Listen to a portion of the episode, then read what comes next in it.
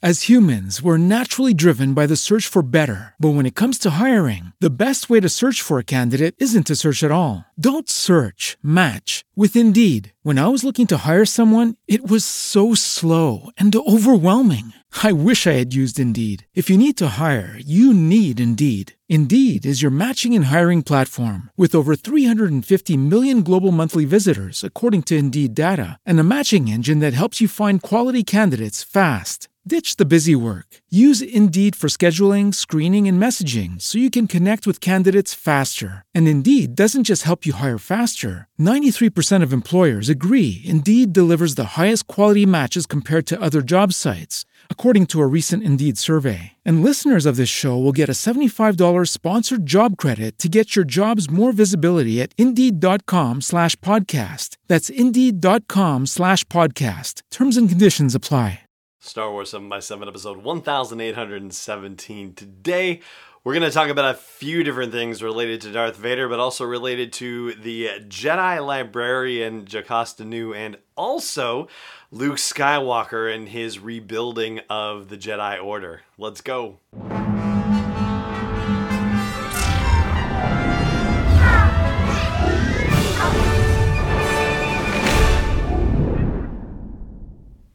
Hey, Rebel Rouser. I'm Allen Voivod. This is Star Wars 7x7. Thank you so much for joining me for this episode. Got a little bit of a different background if you're catching the video version. The studio is in the midst of a shift, and over the next couple of days, I think we're going to start introducing some different backgrounds, which is pretty cool and something that I've been looking forward to doing since basically the start of 2019. So it's finally happening, and finishing touches are going to be completed this week. Anyway, what you're probably here for is to hear about Vader and about Jocasta Nu and about Luke Skywalker and the Jedi Order. So let's talk about it. This is actually coming from the Dark Lord of the Sith comic series.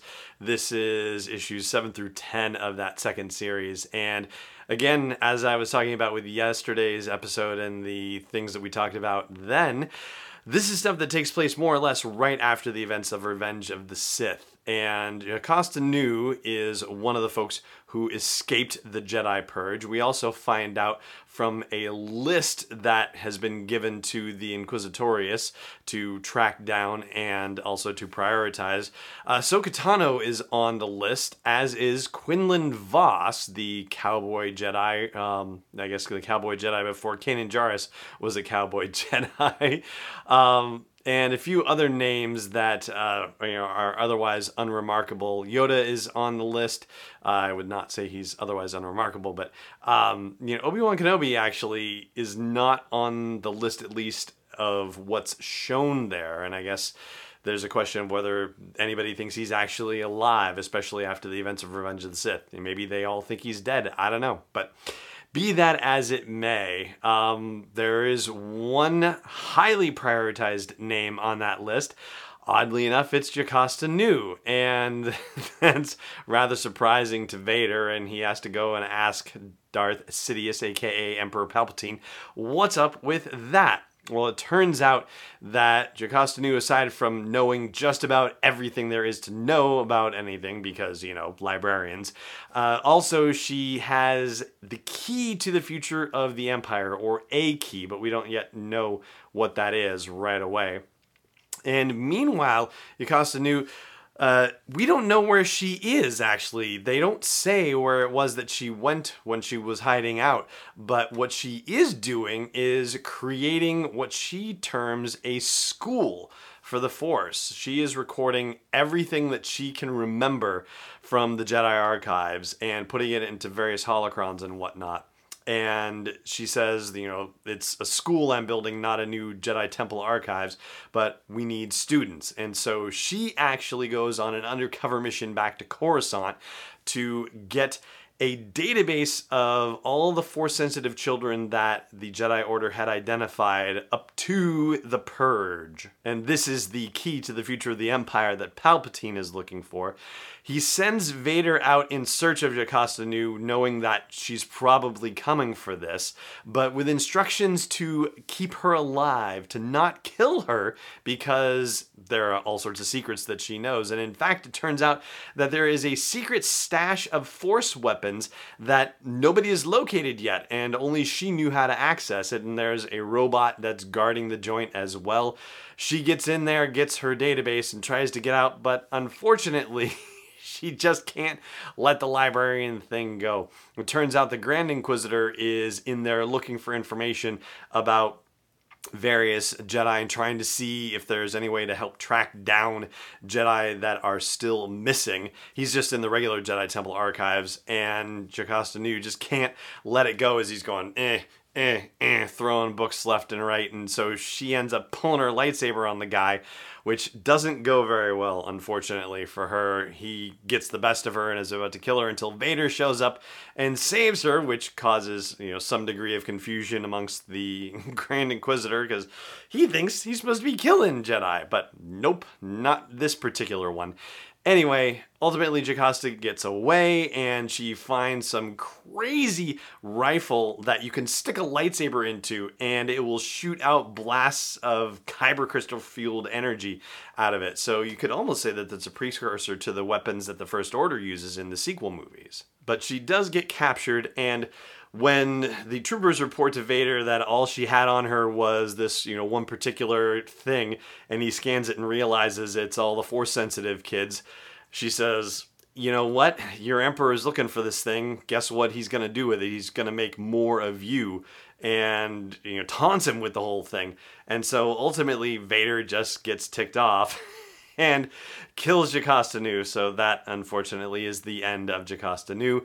But he takes that database memory thing and destroys it, and then reports back to the Emperor and says that nope, Jocasta Nu died in all the fracas, and there was nothing that she had of use or value to share or to tell or to, you know, have taken away from her or anything like that. So Vader actually acts to protect the database of force sensitive children, not necessarily because he thinks that, you know, these kids don't deserve to have a similar fate as him or anything like that. No, he's just trying to eliminate any future competition, basically. And yeah, that's how it goes down. But there is one aspect of all of this that then goes, you know, and has effects many, many decades down the line. And that's the one I'm going to tell you about after the break. Stay tuned.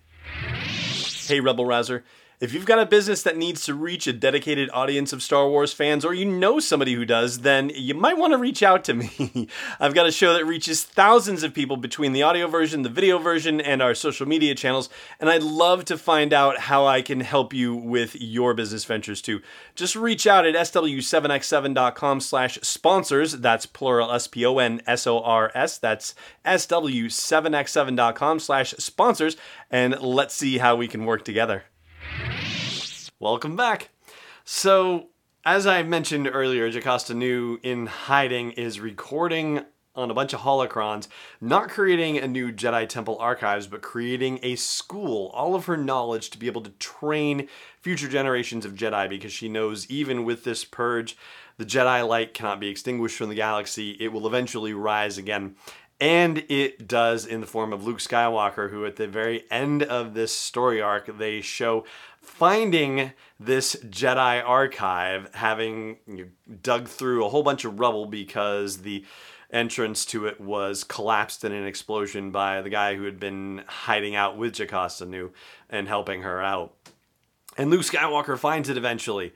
And so this is one of the ways that he undoubtedly begins to rebuild the Jedi Order. Although they don't tell you how long it is after the events of Return of the Jedi that he finds this Jedi archive, but yeah, he's clearly been looking for it, and you know he's still, you know, it's hard to tell with the artwork necessarily where he is, but he's got a black glove on, so you know you would think that it's relatively soon after. I mean, three decades, so let's just say you know, eh, within the first decade or something like that, maybe. Lots to still learn about that, but rather exciting that he gets to have access to all of the information that Jocasta Nu recorded while she was able to before she was finally killed by Darth Vader. And that is the storytelling for today's episode to share with you. Um, also, I will tell you that um, they showed Darth Vader's lightsaber, and the hilt is different. It's the one that he stole from the guy that we talked about yesterday. So, the lightsaber hilt that we know and love from the original trilogy, that's not the one he starts out with, which is pretty interesting. So, hopefully, we'll get to learn what happens and how he comes to have the one that he has when he got super popular with all of us back in 77 and beyond. For now, though, that's going to do it. Again, thank you so much for joining me for this episode, and may the Force be with you wherever in the world you may be. This podcast is not endorsed or sponsored yet by Lucasfilm Limited, Disney, or 20th Century Fox. It is intended for entertainment and information purposes only. Star Wars, the Star Wars logo, all names and pictures of Star Wars characters, vehicles, and any other related Star Wars items are registered trademarks and or copyrights of Lucasfilm Limited or their respective trademark and copyright holders. May the Force be with them. All original content is copyright 2019 by Star Wars 7x7. We hope you love it. Mother's Day is almost here, and you can get her the most beautiful time tested gift around a watch she can wear every day for Movement. Whether mom's into classic dress watches, rare and refined ceramics, or tried and true bestsellers, Movement has something she'll love. And right now, you can save big on the best Mother's Day gift ever with up to 50% off site wide during Movement's Mother's Day sale at MVMT.com. Again, that's up to 50% off at MVMT.com.